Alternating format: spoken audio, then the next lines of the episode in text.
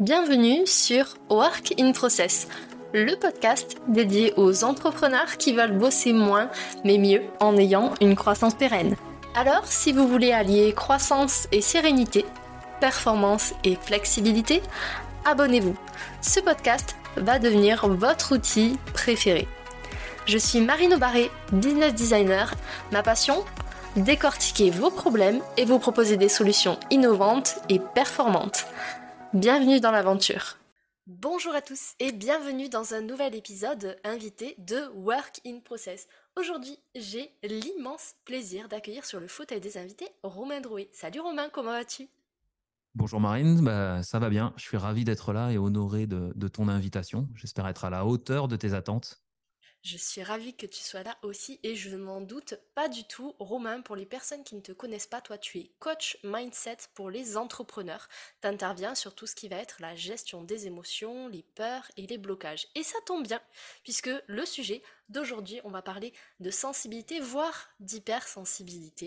Et on va voir comme quoi bah, ça peut être un super pouvoir finalement et on peut en faire un allié pour réussir. Du coup, Ma première question pour toi, Romain, c'est qu'est-ce que tu définis comme étant la sensibilité ou l'hypersensibilité? L'hypersensibilité, bah, comme son nom l'indique, hein, c'est une sensibilité en quelque sorte supérieure. Ça veut dire que pour être dans ce, cas de figure, hein, je le vis moi au quotidien. Donc j'ai pas, en fait, c'est ma norme. Tu vois, quand je vais t'en parler là, j'ai l'impression de te parler de quelque chose de normal. Mais visiblement, apparemment, nous autres hypersensibles, on ressent tout plus fort. C'est-à-dire, je vais pas être un peu triste. Je vais, je vais directement être au fond du gouffre. Et le jour où je suis heureux, je suis très heureux, c'est-à-dire euphorique, tu vois, dans le limite le débordement émotionnel. Quand je me pose des questions, je me pose pas un peu des questions, je remets tout en question, tu vois.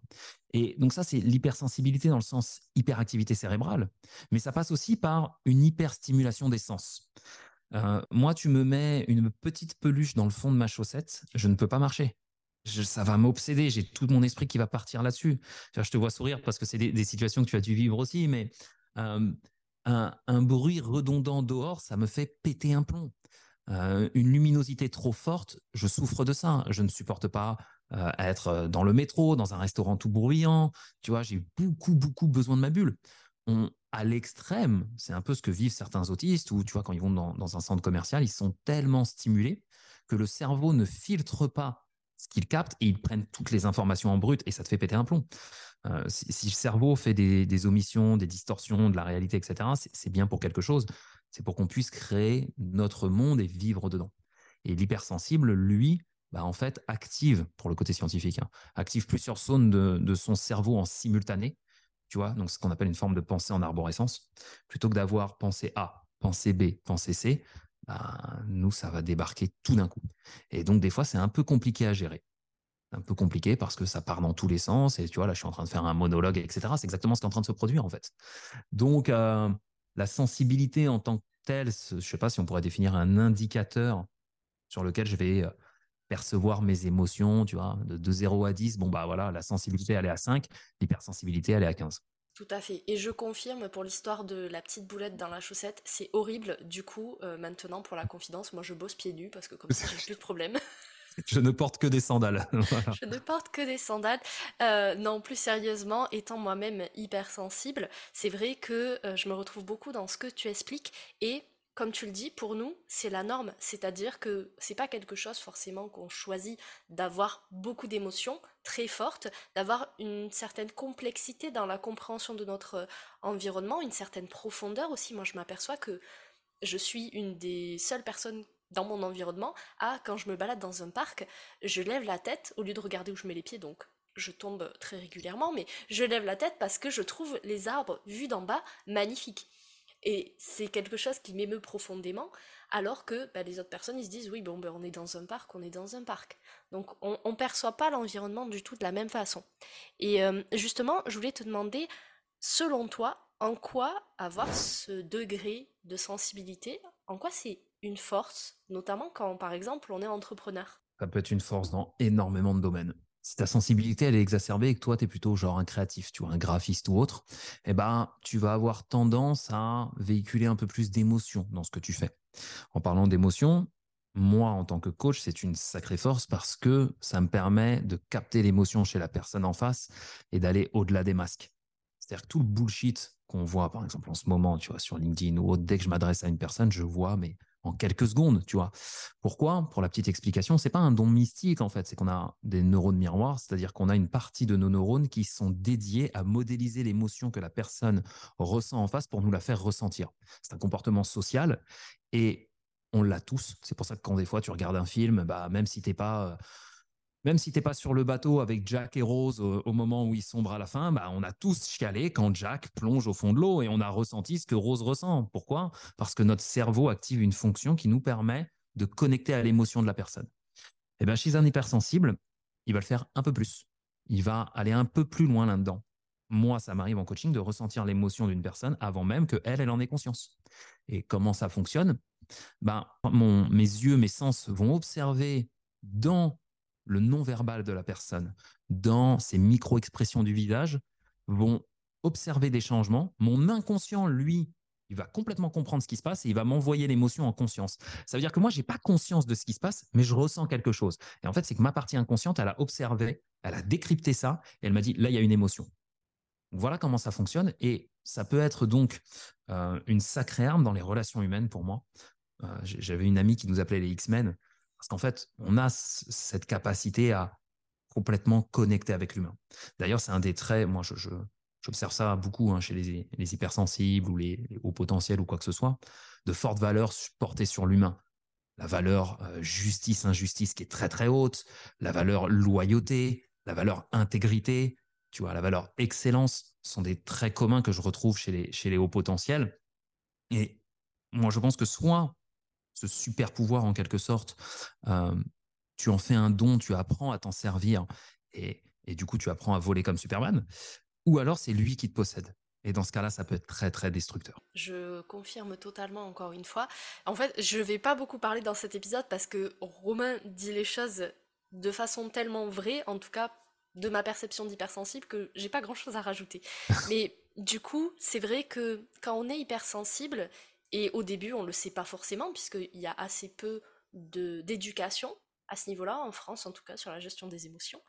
Euh, mais du coup, ce qui est intéressant, c'est de se dire, une fois que j'en ai pris conscience, qu'est-ce que je vais en faire? Et parfois, on peut se sentir démuni face à ce torrent, ce tsunami d'émotions qu'on ressent au quotidien, d'émotions et de stimulation. Du coup, est-ce que toi, tu aurais quelques clés, quelques conseils pour justement les personnes qui sont dans cette situation, qui ont beaucoup d'émotions, qui, par leur hypersensibilité, sont peut-être aussi devenus introvertis, et transformer cette malédiction, ce fardeau, en allié pour réussir. Mmh. Le premier truc, si jamais toi tu écoutes ce podcast et que tu, te reconnais dans les descriptions qu'on a fait ou que tu es sur un chemin euh, là-dessus et que, et que tu attends des réponses claires, sache que tu n'es pas anormal. Tu n'es pas une bête de foire. Euh, c'est OK de ressentir des émotions. C'est juste que ce monde s'est bâti sur des normes et beaucoup de normes de façade qui fait que non, les émotions, on va en parler, non, ceci, non, cela. Et du coup, toi, tu vis ça et tu essayes de trouver ta place dans ce monde.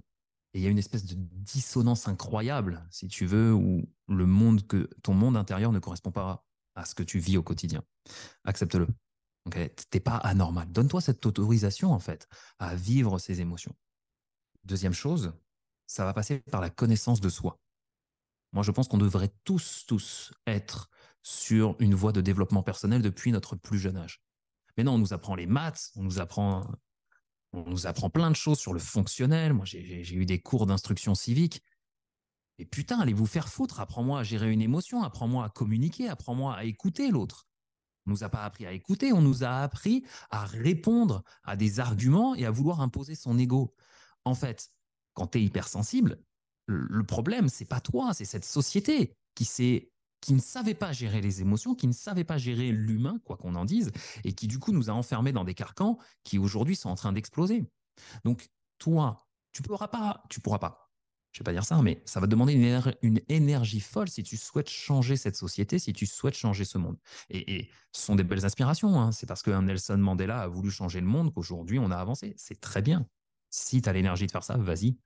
Maintenant, si tu n'as pas l'énergie de faire ça, bah, à ta façon, tu peux apprendre à te dissocier en quelque sorte des réactions que les autres vont avoir. Savoir qu'elles ne t'appartiennent pas. C'est pas parce que quelqu'un vient te tacler, ouais, non, mais toi, les hypersensibles, on peut rien te dire, sinon tu chiales. Euh, le problème, c'est pas toi. C'est l'autre qui n'est pas à l'aise avec les émotions, qui ne comprend pas ton fonctionnement, donc il va avoir une, euh, un comportement de rejet ou de, répulsion. Ce qui nous est inconnu nous fait peur. Et donc, comprends bien que quand tu as quelqu'un sur tes émotions, quand toi tu es débordé, et que la personne en face entend ça, c'est que ça la met mal à l'aise parce qu'elle sait pas gérer ça. Tu vois, je, je, je, un petit peu, mais je vais raccrocher les wagons. Euh, moi, je viens de monter un séminaire là, de, trois jours qui va avoir lieu la semaine prochaine. Euh, L'idée, c'est pas de faire ma promo ici, mais c'est juste d'expliquer le parcours que j'ai vécu. C'est que pour la première fois de ma vie, j'ai travaillé en équipe. Et donc, j'ai dû gérer des égaux, des conflits, des choses comme ça. Et la plupart des gens que j'ai rencontrés te disent Oh, le management, c'est un enfer, non, on est mieux tout seul, etc. En vérité, ce sont des gens qui ne sont pas à l'aise avec l'humain. Ils se disent managers, mais non, non, non, ils savent pas accueillir une émotion, ils savent pas accueillir un doute, ils savent pas accueillir une frustration. Mais quand toi, tu développes ce super pouvoir, et les hypersensibles, pour moi, sont très doués à ça s'ils savent se protéger, s'ils savent ne pas en faire une affaire personnelle, euh, tu vas réussir là où 97% des gens échouent. Et donc, tu dois d'abord apprendre à t'accepter tel que tu es, avec tes émotions, tes pardons, ton hypersensibilité, le fait que euh, un jour on va te faire une réflexion, un petit truc sur ah non mais ça c'était pas top, et toi ça va te prendre une semaine. C'est ok, c'est comme ça, tu fonctionnes comme ça, accepte-le. Parce qu'au plus vite tu l'acceptes, au plus vite tu pourras mettre des choses en place pour avancer. Tu n'es pas anormal, tu es différent. C'est tout. Et pas différent supérieur ou inférieur. Tu as une capacité accrue dans un domaine. Et ça veut dire aussi que tu as une capacité inférieure dans un autre domaine. Et c'est OK. OK. Donc, prends connaissance de toi. Prends connaissance de tes forces et de tes faiblesses. Donc, en gros, des points qui te touchent et que tu as du mal à gérer. Prends connaissance de ta zone d'excellence. Et juste, plutôt que de vouloir à tout prix coller dans un monde qui n'est pas fait pour toi, mais qui ne va t'amener que frustration, que colère, que potentiellement dégoût, moi, ce que je peux éprouver pour euh, Énergie douce, par exemple, et les anges de la réalité et TPMP et tout ça, et je m'en cache pas, eh ben, focalise-toi sur l'endroit où des gens sont prêts à t'accepter tel que tu es. Crée un environnement dans lequel tu vas te sentir bien. Parce qu'en fait, tu n'es pas obligé de coller à un environnement qui ne respecte pas ton être, ta personne, tes valeurs, euh, ta mission de vie ou quoi que ce soit. Par contre, le choix t'appartient, toi, de t'orienter vers un milieu qui va plus correspondre à tes aspirations.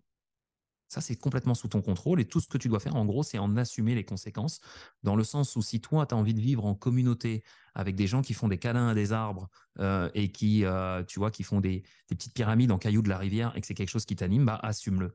Tu seras moqué par certains et accepté par d'autres. Je prends l'exemple hein, du câlin euh, sur les arbres parce que moi, je suis, plutôt très, très terre à terre, très cartésien. J'ai beaucoup de gens, quand tu es dans l'hypersensibilité, qui sont dans les énergies et tout ça. C'est pas forcément quelque chose, moi, qui me parle. Donc je me suis un peu moqué d'eux. Puis hier, en rentrant de l'école avec ma fille, je dis bah tiens, il y a mon coach qui un jour m'a dit Romain, fais un câlin à un arbre pour voir. Et donc on était avec ma fille dans la forêt. Je dis bah Aria, ça te dit on fait un câlin à un arbre? Ma puce, elle a 4 ans. Elle m'a dit oh oui Elle a choisi un arbre et on lui a fait un câlin pour voir, pour expérimenter.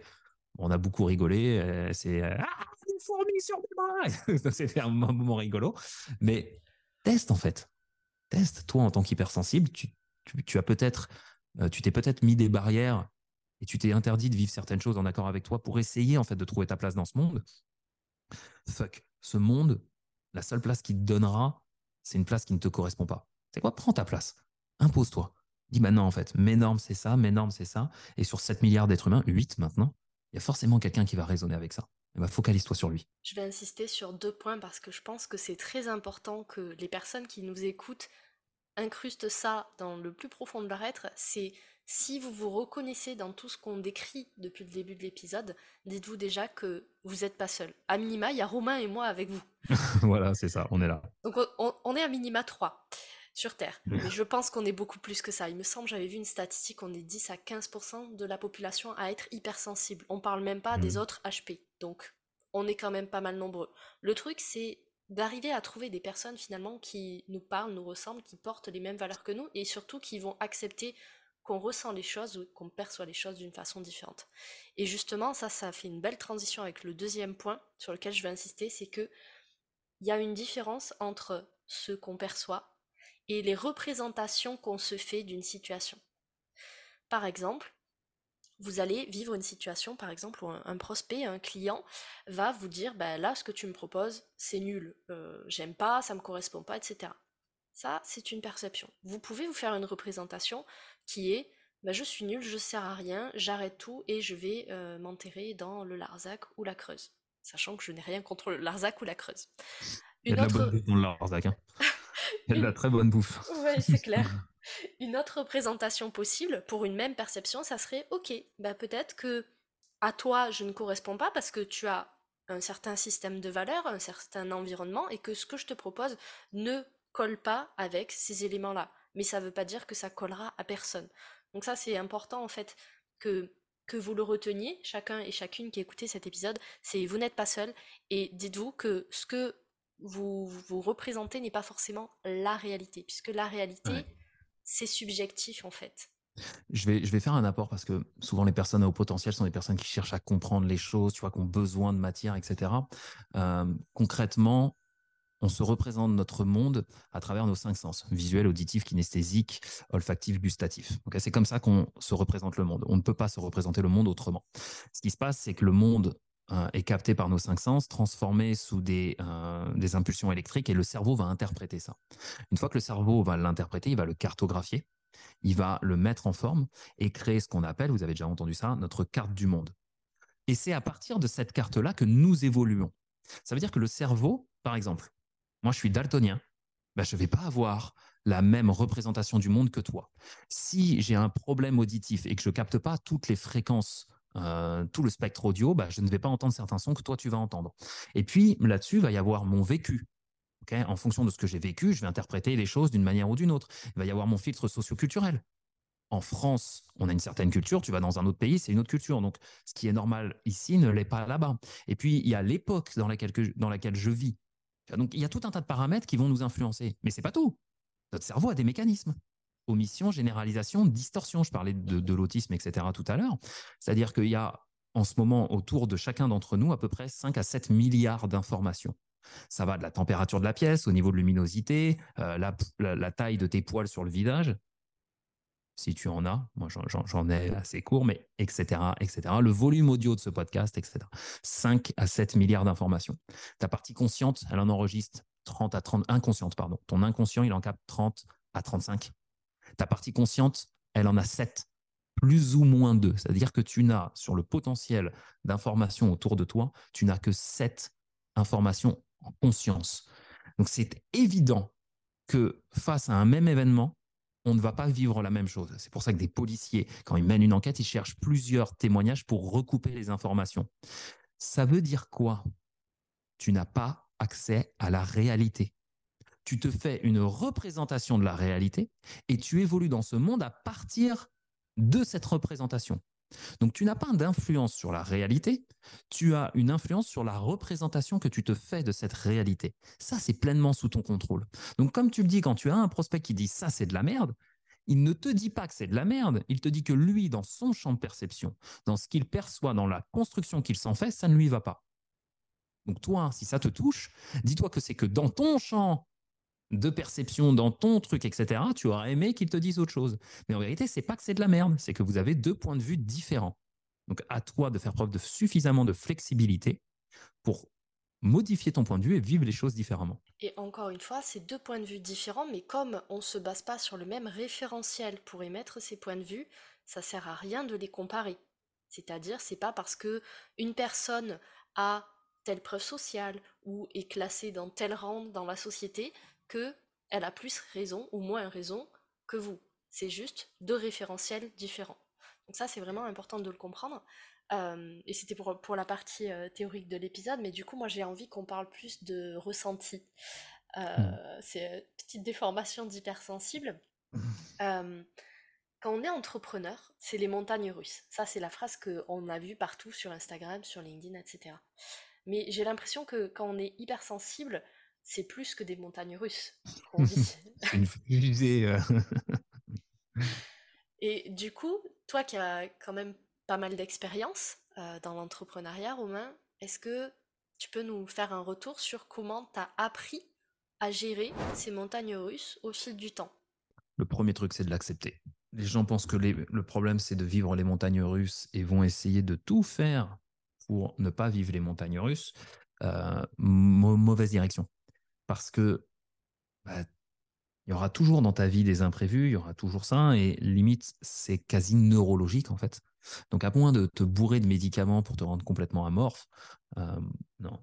Premièrement, accepte-le. Deuxièmement, ça va dépendre des situations et ça va dépendre de l'émotion, ça va dépendre du sentiment que tu vis. Si, si je, fais un parallèle là-dessus, tu me dis les montagnes russes de l'entrepreneuriat, donc ça veut dire quoi? Des phases de réussite, des phases de doute. Dans une phase de doute, ce qui va t'aider à gérer le stress, c'est avoir une vision long terme ou c'est d'avoir, si tu veux, au moins une courte échéance sur laquelle te raccrocher. Ce qui génère le stress, c'est le manque de visibilité. Le stress, c'est quoi? C'est une projection d'une situation qui va venir. Donc, c'est une projection vers le futur que tu fais à partir d'un événement passé qui ne s'est pas déroulé comme tu le veux et que tu n'as pas résolu aujourd'hui. En gros, tu te dis, euh, je sais pas moi, je vais prendre la parole en public. Ah ouais, putain, mais une fois j'ai dû prendre la parole en public, j'ai bugué, les gens se sont foutus de ma gueule. Qu'est-ce qui se passe si ça? Ou euh, quand j'étais petit, on s'est moqué de moi et on m'a dit que j'étais un incapable. Donc, si je prends la parole en public et que je suis pas au top niveau, alors ça va venir confirmer ça. Et ça, ça génère du stress. Donc, le premier truc, c'est écoute ton stress, écoute ton émotion, écoute ton ressenti parce qu'elle te donne une indication sur ce qui est fondamental et important pour toi. Et deuxièmement, plutôt que de te dire non, mais je me dis que ça va bien aller, en gros, être dans le déni et mettre la poussière sous le tapis, rassure la partie de toi qui génère cette émotion et mets-la en sécurité. Par exemple, OK, je vais prendre la parole en public. Bah, j'ai peur de bégayer. OK, super. Bah, qu'est-ce qui se passe si tu bégayes? Comment tu peux faire? Bah, je pourrais le dire. Ouais, très bien. Je pourrais m'excuser auprès de l'audience. Très bien. Je pourrais faire ça, je pourrais faire ça. OK Comment tu sens ton stress maintenant? Ah, bah, ça va beaucoup mieux. Bah oui, bien évidemment. Tu as mis, si tu veux, tu as éclairci la situation, tu es sorti du brouillard, tu as rassuré ta partie émotionnelle en lui disant bah, c'est normal de stresser. Ok, j'entends ce que tu me dis. Du coup, je vais non pas te fuir, mais je vais composer avec toi. Je vais te rassurer, je vais t'écouter. Et à partir du moment où tu as option A, option B, option C, option D, etc., etc., etc., le niveau de stress baisse parce que tu sors de l'inconnu et tu retournes dans une forme, et ça, il y en a qui vont beaucoup aimer, hein. tu reprends le contrôle de la situation. En tout cas, l'illusion qu'on a le contrôle. Mais ça, on pourra en faire un autre épisode éventuellement. Ça va être tout un débat, ça. C'est sûr. Euh, est-ce que tu as autre chose à rajouter? Romain, sur ce sujet, justement, la force des sensibles, des hypersensibles, et comment ils peuvent l'utiliser pour vraiment en faire un allié. J'ai envie de dire pour réussir dans le travail, mais au-delà de réussir dans le travail, c'est pour se sentir bien dans leur vie. Partez en quête de connaissance de vous-même. Euh, un hypersensible, il fit pas avec ce monde extérieur. Euh, il se sentira souvent en dissonance, beaucoup besoin d'être dans sa bulle et tout. Ce n'est pas un problème. C'est c'est important et il faut vraiment l'imprimer. Ce n'est pas un problème de ne pas correspondre à ce monde. Le seul truc, c'est comment, du coup, toi, avec toutes ces composantes, tu peux en tirer le meilleur. Et bah, quel que soit le chemin que tu vas choisir, ça veut dire, moi, par exemple, j'ai vu beaucoup de coachs, de psy, de psychiatres, je me suis beaucoup euh, fait accompagner. Et il y a des phases où ça va être OK pour moi de me faire accompagner, puis il y a des phases où j'ai pas envie. Là, par exemple, à travers le séminaire que je suis en train de créer, euh, je suis en train de faire face à certaines de mes peurs. Tu vois, notamment les, cinq blessures. Moi, j'ai une blessure de trahison qui est très forte et une blessure d'injustice. Et donc, bah, qu'est-ce que j'ai fait? J'ai pas eu envie de me payer un psy machin. Je suis allé acheter un livre. Euh, les cinq blessures, comment guérir les cinq blessures, ça m'a coûté 16 euros. Le soir, maintenant, à partir de 20h, je couche ma fille, je déconnecte tous les réseaux, j'éteins l'électronique et je lis. C'est une façon de cheminer. Donc, quel que soit le chemin que vous empruntez, que ce soit des vidéos, des machins, il ne faut pas juste regarder et dire oui, oui, non, mais je sais. Il faut incarner. Donc, cherchez à vous former et à en apprendre sur vous, mais surtout à incarner tout ce que vous allez apprendre, lire ou ingurgiter. sinon, c'est juste de la perte de temps. Ouais. Et moi, j'ai remarqué effectivement, comme tu le disais tout à l'heure, que nous, on a besoin de comprendre les choses pour pouvoir les intégrer dans notre fonctionnement en arborescence. Et par exemple, vous pouvez, comme le disait très bien Romain, vous pouvez écouter des podcasts, vous pouvez lire, regarder des interviews, parler à des gens aussi. C'est un très bon exercice pour travailler sa sensibilité. Mais peu importe le moyen, tant que vous, vous y trouvez des intérêts pour travailler sur ces sujets-là et que bah, ça vous apporte du positif. Ou parfois de l'inconfort. L'inconfort peut être positif aussi. Mmh, de toute façon, l'inconfort, ouais. Euh, l'inconfort est forcément positif. En fait, l'inconfort te renvoie des choses que tu dois travailler. Si c'est inconfortable, c'est parce que ça vient te chercher sur des sujets sensibles ou sur des sujets sur lesquels il y a des choses hein, que tu n'as pas tout à fait résolues. Donc, tu vois, on entend beaucoup ça dans le dev perso. Ouais, sors ta zone de confort, etc. Bon, j'avoue que j'en ai un peu marre d'entendre ces phrases toutes faites. Mais dans l'idée, en fait, c'est OK, flirte avec quelque chose qui n'est pas totalement inconfort, enfin qui est un peu inconfortable, mais qui va pas non plus te mettre dans une zone de panique. Parce que ce qui risque de se passer si tu, te mets trop dans une zone où le challenge est trop haut, c'est que tu vas faire demi-tour. En fait, tu vas, tu vas, ah non, je, finalement, j'y vais pas, ça fait trop peur. Et tu vas repartir de plus bas, en fait parce que quelque part, tu te sentiras plus dévalorisé. Donc, plutôt que de faire ça, mets-toi des petits challenges récurrents, des petites sorties de zone de confort. Ça peut être tout et n'importe quoi. Tu vois, par exemple, là, ce week-end, euh, j'étais au Grand Rex pour un, gros séminaire euh, sur le dev perso, sur tout ça. Et j'ai acheté un livre pour l'organisateur Martin Latulippe, qui est un mec que j'adore énormément, qui est un mentor pour moi. Et je lui ai acheté un livre il y a un an et demi sur son dernier séminaire. Et lui, c'est un Québécois. Et donc, je voulais lui envoyer, je voulais lui envoyer. Et bien sûr, je me suis trouvé toutes les raisons pour pas le faire. Tu sais, ah ouais, non, mais là, il n'y a plus d'encre dans mon stylo. Non, mais là, je suis pas bien appuyé sur la bonne table. Je vais mal écrire. Et, dis-toi que je me suis dit, bah, je vais le prendre le livre avec moi et je vais lui donner euh, le jour du séminaire quand je le vois en live. Et on arrive dimanche soir, 18h, la fin du séminaire. Tout, le monde est en train de tout fermer et j'ai toujours le livre avec moi. Et il y a Sarah qui est avec moi qui me dit, mais Romain, tu lui donnes pas? Ouais, non, mais tu vois, j'ai pas écrit. Je pense que je suis pas dans le flow. Et à un moment, je prends du recul sur moi, je dis, mais Romain, tu es en train de te raconter des bullshit. C'est juste que tu te chies dessus et que tu veux faire le perfectionniste et machin et tu vas pas. Oh putain. Ah ouais, bah ni une ni deux, je me suis assis, j'ai pris mon livre, j'ai écrit à l'arrache dedans et j'y suis allé et je lui ai donné. Bah, ça m'a fait peur. J'étais pas serein, mais je l'ai fait. Et tu vois, je vaut mieux y aller, que ça se passe pas exactement comme prévu et en ressortir avec du résultat que ne rien faire du tout et vivre sur des regrets.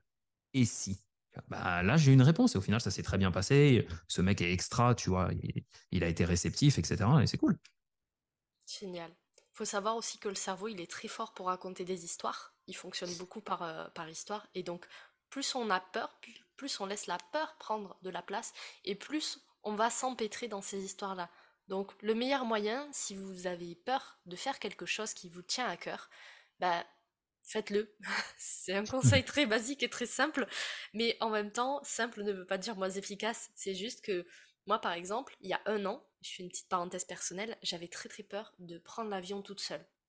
Parce que j'avais vu plein de films catastrophes où l'avion explosait en vol, se coupait en deux, etc. Et donc pour moi, prendre l'avion seul, c'était impensable. Sachant que s'il doit se couper en deux, que tu sois seul ou pas, ça change pas le problème. Bah, ce que j'ai fait l'année dernière, c'est que j'ai respiré un bon coup et je me suis dit, ok, qu'est-ce qui se passe si je ne fais pas cette action-là aujourd'hui?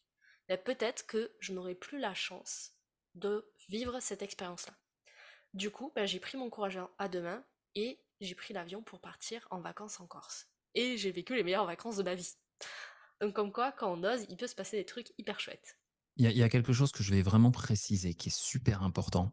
Euh, pour tous ceux qui nous écoutent et qui pourraient des fois, tu vois, face à, ce genre de discours, le discours qu'on tient toi et moi, qui est un discours engageant, vas-y, vas-y, vas-y, il y a des gens qui n'y arrivent pas. Et le pire, c'est que quand ils entendent nos genres de messages, ça les fait culpabiliser. Moi, c'est le cas pour certains trucs. Euh, si toi, tu vis cette situation, déjà accepte-le, tu n'as pas obligation à être dans la performance ou à être à ce niveau-là ou quoi que ce soit. Donne-toi ces autorisations-là. Deuxièmement, il y a une écologie en fait. Il faut comprendre que si une personne ne change pas ou si une personne a une peur et qu'elle n'est pas prête à la traverser, c'est qu'il y a un bénéfice à rester dans la situation qu'elle est en train de vivre actuellement.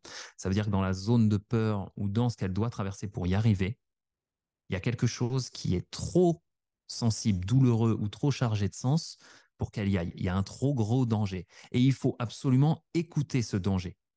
Donc, si toi, tu as envie de prendre l'avion pour aller en Corse, mais que c'est plus fort que toi, ne culpabilise pas. C'est OK.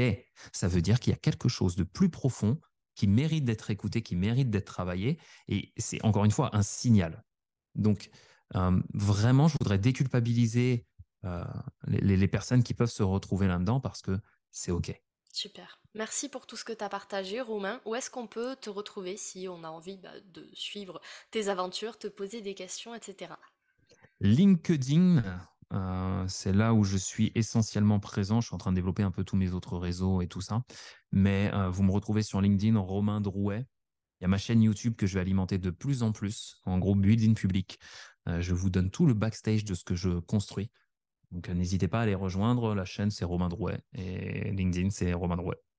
Super, on mettra les liens dans la description de l'épisode. En tout cas, si vous avez aimé cet épisode et que ça vous a parlé, ou alors que si vous vous êtes pas forcément reconnu dans le côté HP hypersensible, mais qu'autour de vous, il y a des personnes qui sont dans cette situation, surtout partagez-leur l'épisode parce que je suis persuadée à 3000% que cet épisode leur fera le plus grand bien. Merci encore Romain pour tout ce que tu as partagé. Merci à vous aussi d'être resté jusqu'au bout de l'épisode. On se retrouve très vite pour un nouvel épisode invité. Bye Bye tout le monde, merci beaucoup. Voilà, cet épisode est maintenant terminé. Merci pour votre écoute. Je vous souhaite à tous une belle journée, soirée et à très bientôt dans le podcast. Bye Cet épisode t'a plu? Tu peux le partager en me taguant ou lui laisser 5 étoiles sur Apple Podcast. Encore merci pour ton écoute, à très vite